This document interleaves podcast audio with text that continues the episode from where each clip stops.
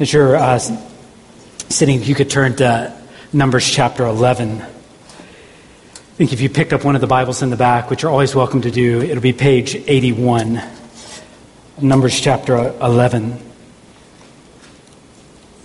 So there are some things that I feel like are becoming increasingly rare to hear in life today if ever they were normal, they're surely not normal now. What's increasingly rare is a, a student walking out of a final exam and hearing her say, You know, that was a fair exam. As a matter of fact, what a helpful educational experience this entire class has been. And I'm better for it. Don't hear that much. It's rare you're going to talk to someone who says, you know what, my job and my workload and my supervisor and my employees and my pay, you know what? They are just right. Just right. Couldn't ask for anything more. It's, it's generous. It's much better than I deserve. It's rare you have that conversation. It's rare that you walk out of a high school gym or walk off of a, a little league field and, and hear, you know what? The umps, the refs, they called a great game today. Every call was spot on. And you know what? The manager, the coach, couldn't have made any better decisions. These, these were all perfect. And you know what? My kid got just the right amount of playing time. It was all just wonderful. It is rare we hear these things. I could go on and on, but it has become pretty commonplace as a society to be unhappy. And thank goodness we have all sort of uh, emojis to express what level of displeasure we have in a very nuanced way, in a very careful way. We can just dial it in just right to express all of our displeasure. We are a, a pretty unhappy culture, and unhappiness often expresses itself in complaining, doesn't it? I find it very easy to complain. What is amazing, even as we open up the pages of Scripture today and we go to a, an ancient piece of Scripture, written uh, centuries ago, millennia ago. Sometimes we think we have like a, a gap between us and Scripture, and like we just don't live in that world, and it's not in our time, and so we have a, a, a struggle relating, not, not today. Because Numbers presents a people, a culture, an entire society that was complaining, that was unhappy with where they were. And you know what? We can, I can kind of just assess myself and, and whether I complain or whether I'm unhappy very much. I'll probably be pretty generous in that assessment. I can compare myself to you and say, well, I don't complain as much as they do. But today, what I'd love to do is hold up Scripture as a true mirror, not one of those distorted ones, but as a true mirror that's going to tell us exactly what we are, exactly where our heart is this morning. And I think God's Word is going to be faithful to us in showing us who we really are. So, so we'll be looking at Numbers 11. Well, that presupposes we know a lot about Numbers 1 to 10, and we don't have a lot of time. We talked about some of this last week. We don't have a, a ton of time to unpack it today. If I could just unpack those first 10 chapters in a sentence or two, it'd be something like this God's people have been delivered out of Egypt and have entered into a covenant relationship with Him on Mount Sinai. God's people in covenant relationship with Him, and now they're actually traveling to the land that God has promised to them. This promised land is theirs, but to get there, God leads them through the wilderness. So that's been our series, Walking with God in the Wilderness. The first several chapters, they get, they get organized and, and they kind of arrange the camp, but the camp was never meant to be stationary. It was actually meant to be mobile. The, the people of God were moving, and that's the entire book of Numbers. It's the people of God moving. And, and with that, somewhat as a, a small, small background, can we, can we look at Numbers chapter 11 and verse 1?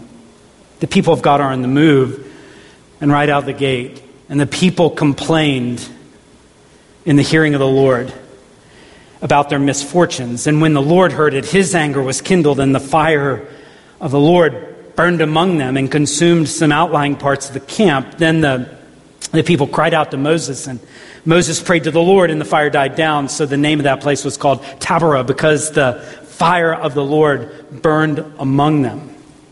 I think maybe the most helpful way we can gain the greatest benefit out of this chapter of Numbers 11 is by asking a couple questions. And so the first question that I want us to think about is what contributes to a complaining heart? As we dive into Numbers 11, what contributes to a complaining heart? Later, we're going to look at what can change this complaining heart, but what contributes to a complaining heart, a, a, heart that is expressing dissatisfaction and expressing grief and expressing pain, express, expressing frustration or, or resentment. What contributes to that? I think we find some answers in the verses we just read. One thing that surely contributes to that is when situations are stressful. When situations get stressful, we are tempted. We're tempted to complain. We're uniquely vulnerable to complain. What I think we do sometimes, which is very unhelpful, is to minimize what people are actually feeling in scriptures and, and present them as if they're like Teflon and nothing ever bothers them. This is a highly stressful situation. I mean, we've got a people moving with tens of thousands, literally hundreds of thousands of other people. This is not an easy dynamic to manage. And, and sometimes, often, the, the present is tough and the future is uncertain, and we feel stress. There's actually accusatory language in this passage. So in chapter 11 and in verse 1, they complain, but they complain about their, and the wording is their misfortunes. The word literally is evil. The evils that they have been dealt, the evils that they're having to deal with. So there's good fortune, good luck, and then there's misfortune. And that's what they're complaining about. Things have not worked out so well for them. They're frustrated. That God is not dealing with them in a good way. This situation is stressful, and and they begin to complain. Maybe God has done us wrong. Stress can make us lose sight that God has been good. And we will not get through life without situations that are filled with change that cause stress. It's just part of it. We will not get through life without occasionally feeling like this is not what I signed up for. This is way too much pressure. When situations are stressful, we're, we're vulnerable to respond sinfully and, and complain. I think there's another factor. Let, us keep reading. Look at verse 4. Now, the rabble, or other translations will say, the riffraff that was among them, they, they had a strong craving Note that word. And the people of Israel also wept again, and they said, Oh, we had meat to eat. We remember the fish we ate in Egypt that cost nothing, and the cucumbers, the melons, the leeks, the onions, and the garlic. But now, look at us. Our strength is dried up, and there's nothing at all but this manna to look at. We're tempted to complain when situations are stressful. We're tempted to complain when our cravings get escalated. And I use that word because that's what Scripture uses our cravings, our desire, our hunger. In the King James, it says our lust. When, when, when this rabble leads the whole group to feel this desire, this hunger. You know, our hearts are always wanting stuff. We're a lot like the, the kid at Toys R Us in early December that just wants it all, right? Every aisle. I, I want it all. And our hearts are like that. I can think of a million things. I go throughout the day thinking of things big and small. It'd be nice to have that. I love that. I kind of need that. Boy, it'd be nice to have the money for that. Boy, that person must be nice because they have that. And our hearts just generate all kinds of desires. But there's moments when they get escalated, and that's what's happening here. I don't, we're not naturally wired to be content. Paul said that, right? So he would say, I have learned in whatever condition I am to be content. I've learned. It's, it's not something I inherited, I had to learn it. When the cravings get escalated, when they get strong. James talks about this in James 1. He draws some connections. He said, Each person is tempted when he's lured and enticed by his own desire. And then when that desire has conceived, it gives birth to sin, and sin, when it is fully grown, brings death. James 4, he says, What causes quarrels and what causes fights among you? Is it not this, that you have passions at war within you? You desire and you don't have, so you go to great lengths. You murder. You covet, you can't obtain, so you fight and you quarrel. You desire things, you can't get them. And so all sorts of sin is born. Chronic complaining is born out of desires that just continue to manufacture themselves. When desire gets escalated, when cravings get escalated, when situations get stressful, but also in the passage we just read, when memory becomes selective we're tempted to complain. When memory becomes selective. Did you, did you read verse 5? They're longing for some days in the past. Oh, we remember the fish we ate in Egypt, and it didn't cost anything. I can only think Moses is a man of unusual self control if he didn't just say, stop right there, because I can think of about 35 to 40 sarcastic responses to the people of God in that moment. Either it's not recorded and he really thought it anyway. We don't know.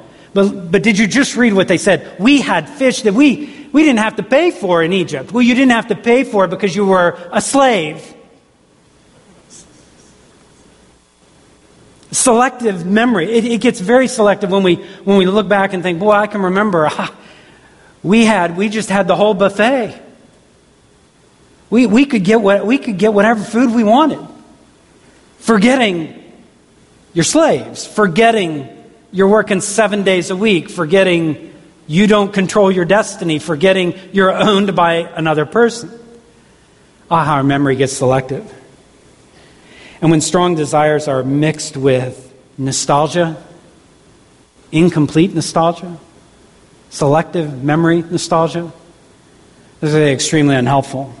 We live in the good old days, you know, the days before the, the job change, the day before the accident, the day before the move, the day before the, the kids got to a certain stage, the day before your spouse changed, the, the days before you got this diagnosis, the day before. I mean, it just goes on and on and on. We live in the, the good old days that, quite frankly, if we remembered them accurately, would, would not be nearly as good as we remember them. But see, our memory doesn't really prove trustworthy here. It's very selective, and we, we're tempted to complain because we're remembering. We're remembering things better than they really were, which often leads us to look at situations as worse than they really are, and often makes us realize, not see God as good as He really is. Be careful when you begin to rewind the tape a little bit. And you think back to the good old days.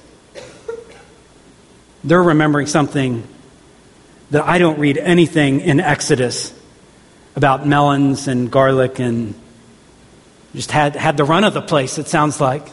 Doesn't, doesn't sound like that in the beginning of Exodus. When memory becomes selective. And what we're talking about contributes to complaining, and this passage forces us to acknowledge something when it becomes easier to complain, the whole environment becomes toxic, which leads to more complaining. Chronic complaining becomes contagious, and the whole environment gets toxic. Let, us look at it. Let, let's look at what, what happens in verse 10 chapter 1 verse or chapter 11 verse 10 moses heard the people weeping throughout their clans everyone at the door of his tent. And the anger of the Lord blazed hotly, and Moses was displeased. Nobody's happy here. And Moses said to the Lord, Why have you dealt ill with your servant, and why have I not found favor in your sight that you lay the burden of all this people on me? Moses talking to God here. Did I conceive all this people? Did I give them birth that you should say to me, Carry them in your bosom as a nurse carries a, a nursing child? to the land that you swore to give to their fathers? God, where am I to get meat to give to all this people? For they weep before me and say, Give us meat that we may eat. And, and, I'm not able to carry this people alone. The burden's too heavy for me. So if you will treat me like this, then just kill me at once if I found favor in your sight so that I don't have to see my wretchedness. The environment has become so toxic, it even influences Moses. Because this is the deal with complaining. Complaining generally will find an object of the complaint. It'll find someone at fault. Someone's got to, someone's, someone's got to be to blame. So the people look to Moses. Moses looks to God and goes, what, what's, just take me out. I don't need this. I don't want this.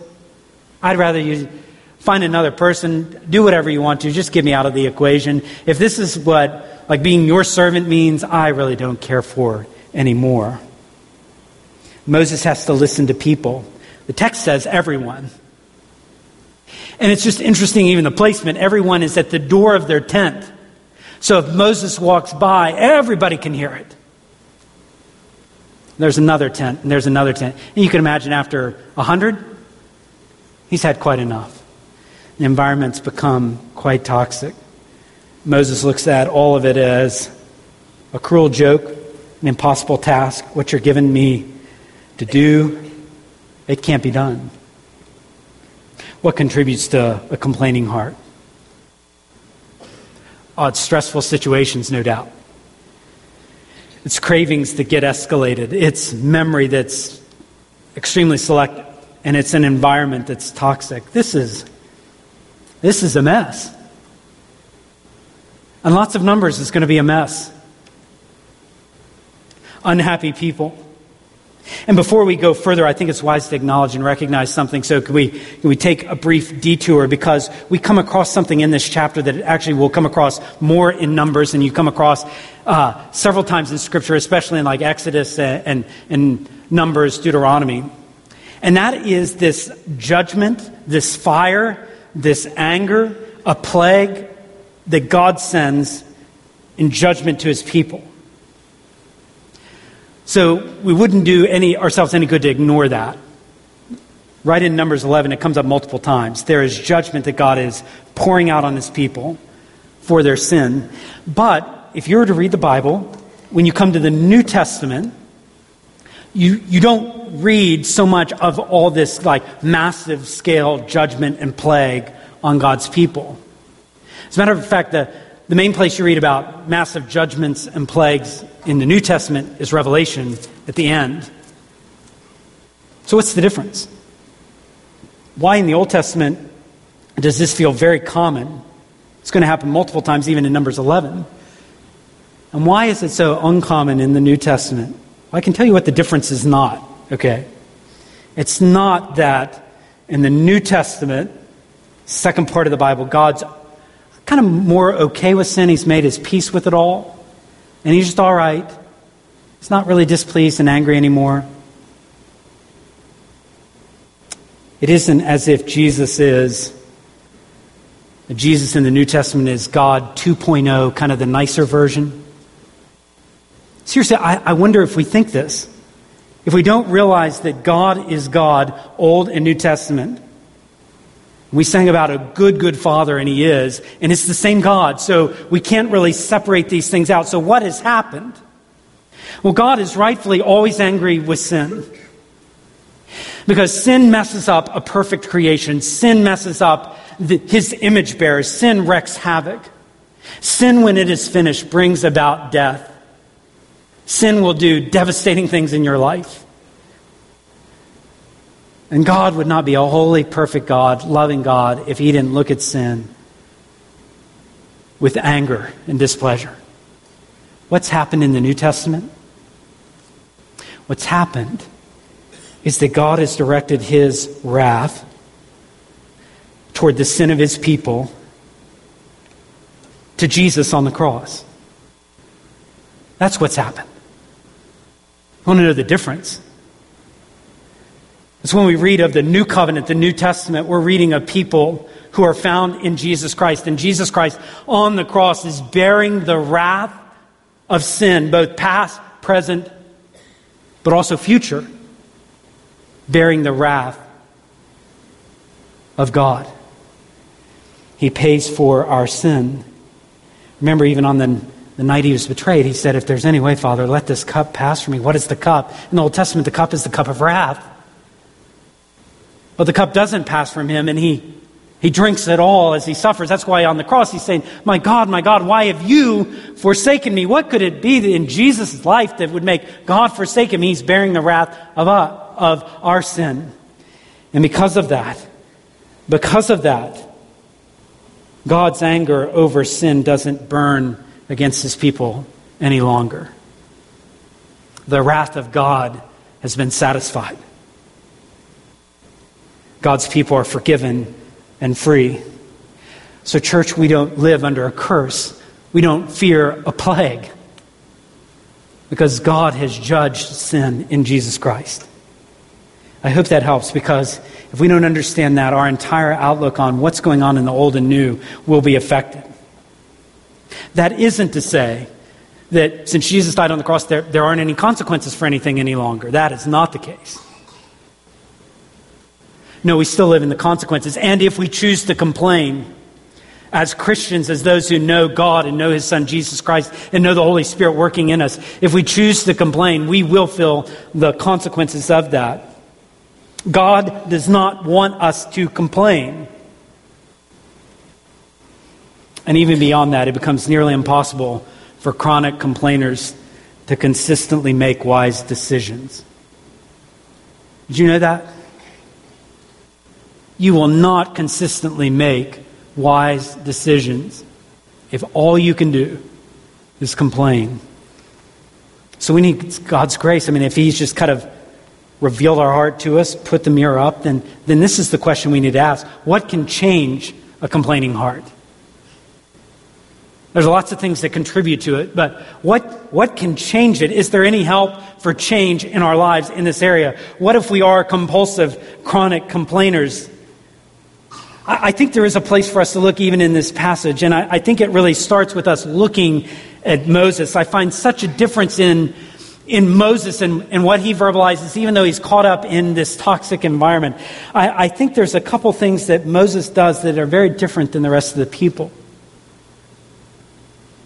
If you have verse 2 and verse 11 in front of you, one thing Moses does is he cries out to the Lord.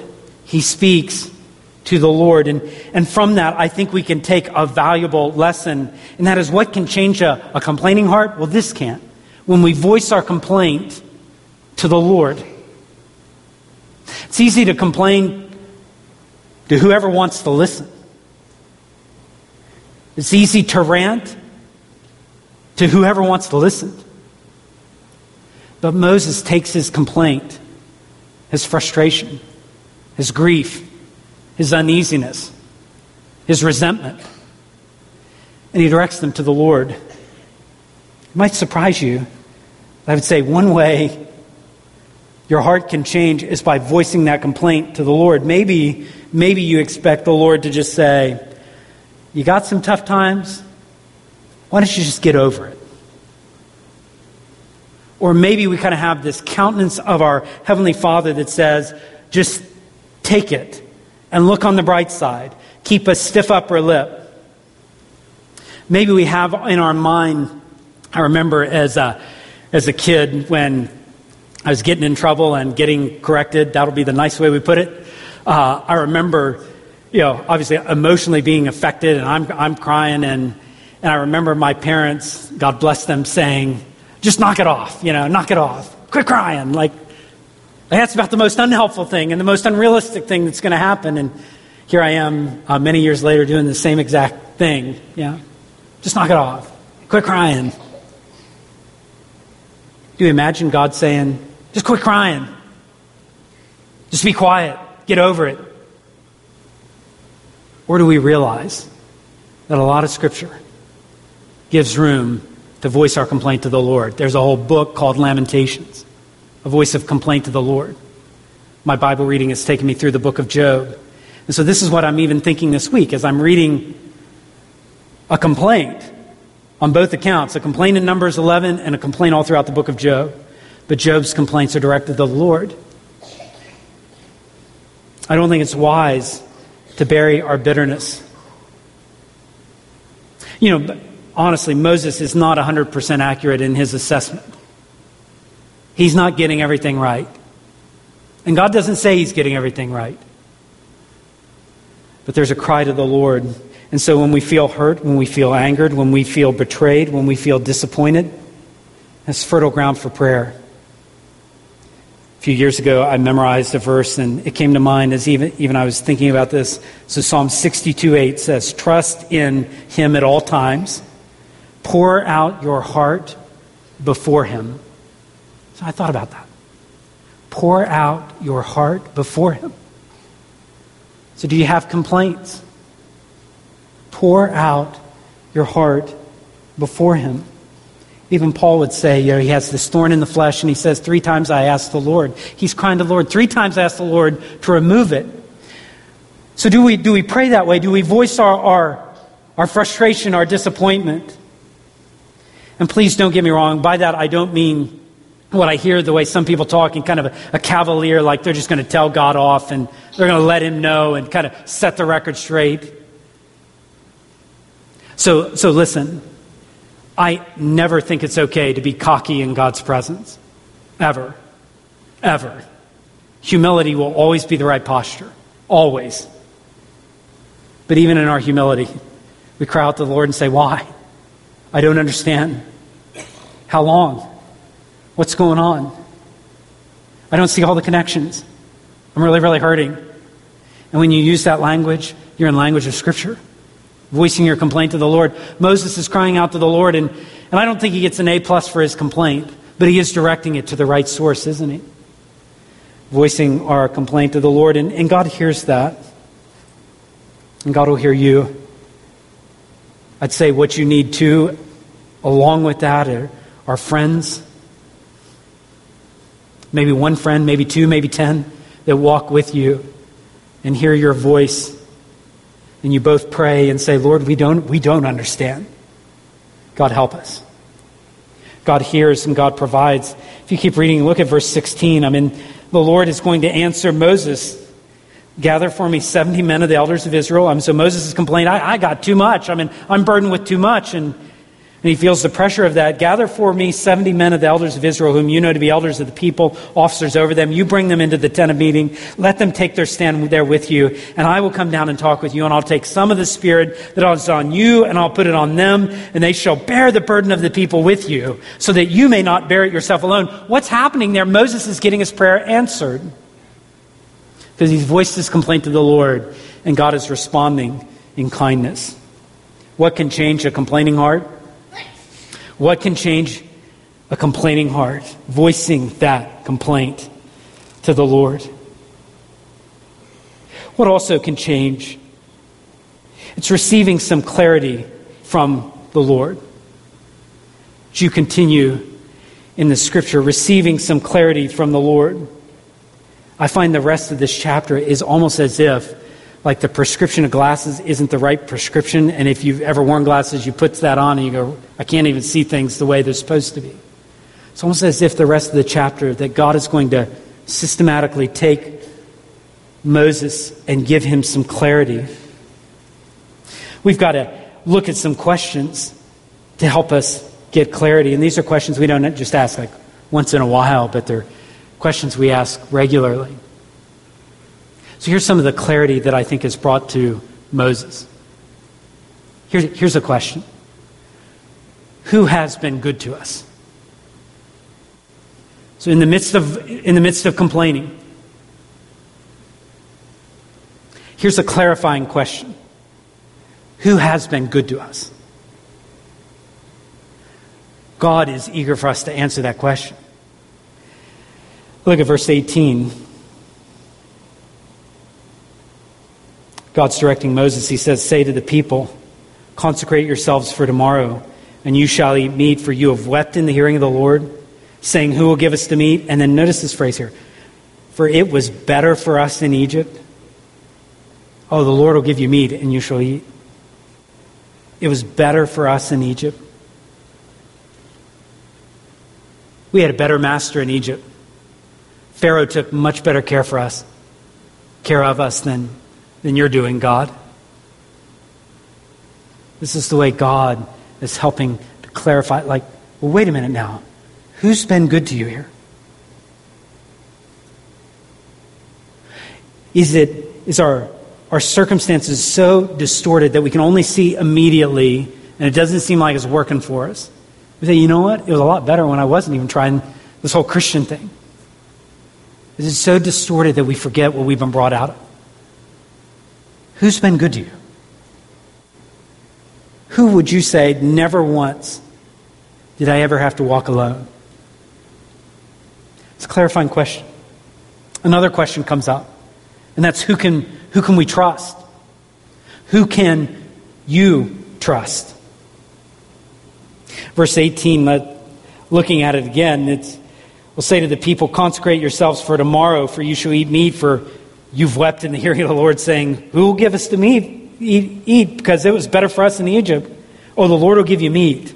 And you'll eat not just one day, two days, five days, ten days, twenty days, but a whole month until it comes out at your nostrils and becomes loathsome to you because, and these are important words, because you have rejected the Lord who is among you and have wept before him saying, why did he come out of Egypt?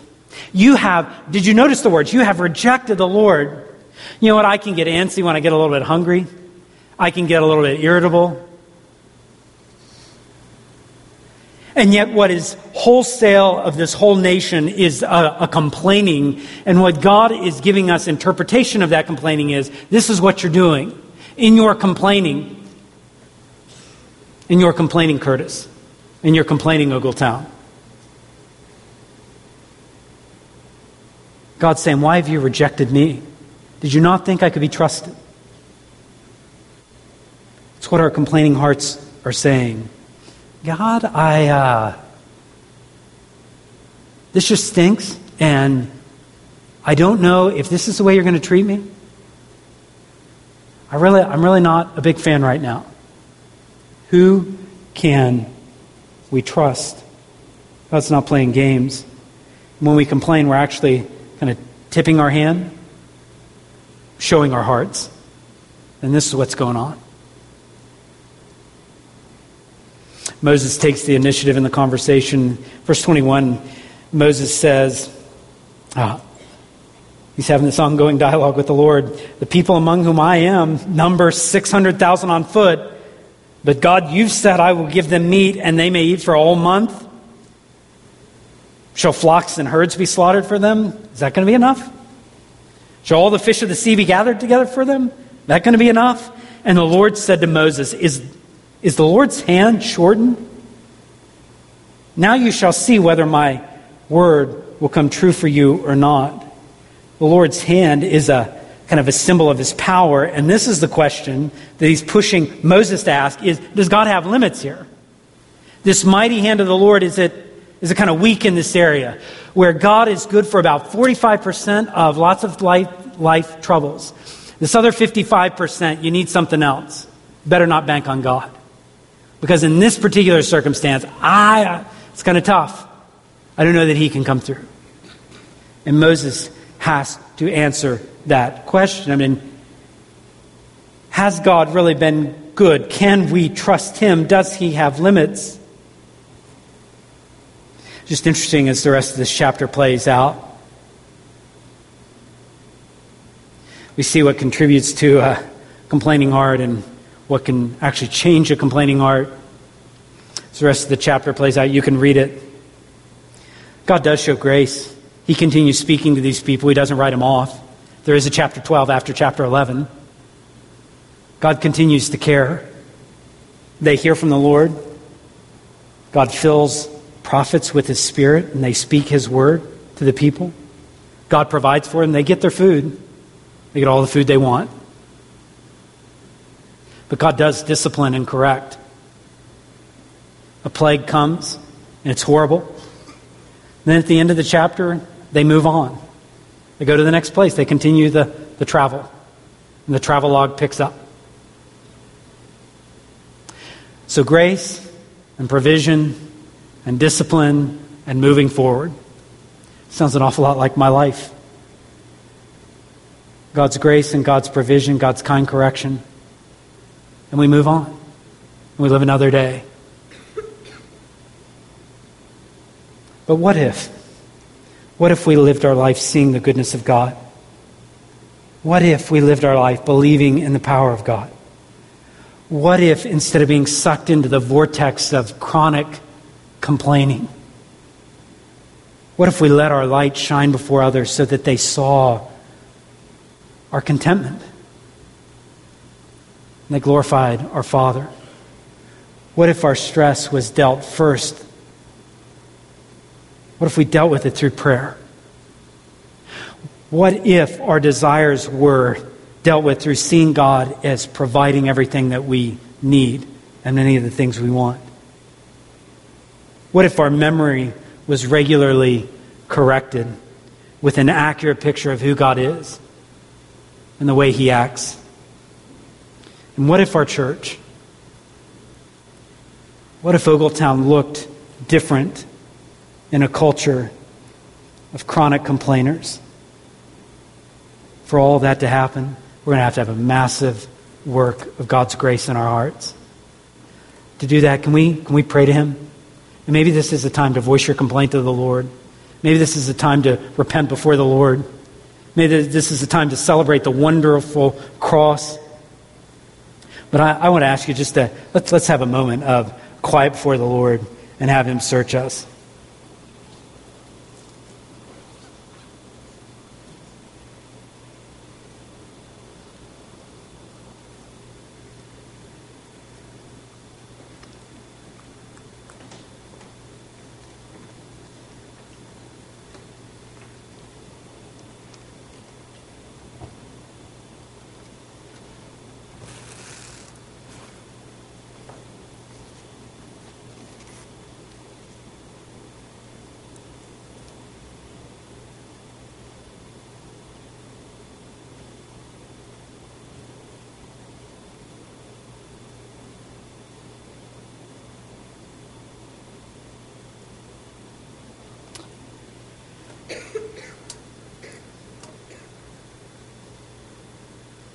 Can I ask you to stand for our for our closing? I thought it'd be helpful to circle back to that prayer that we sung earlier, reminding ourselves that God is a good, good Father. It really is a prayer. We're saying we're singing it to Him in the presence of each other, reminding all of our hearts of who He is and what He's like.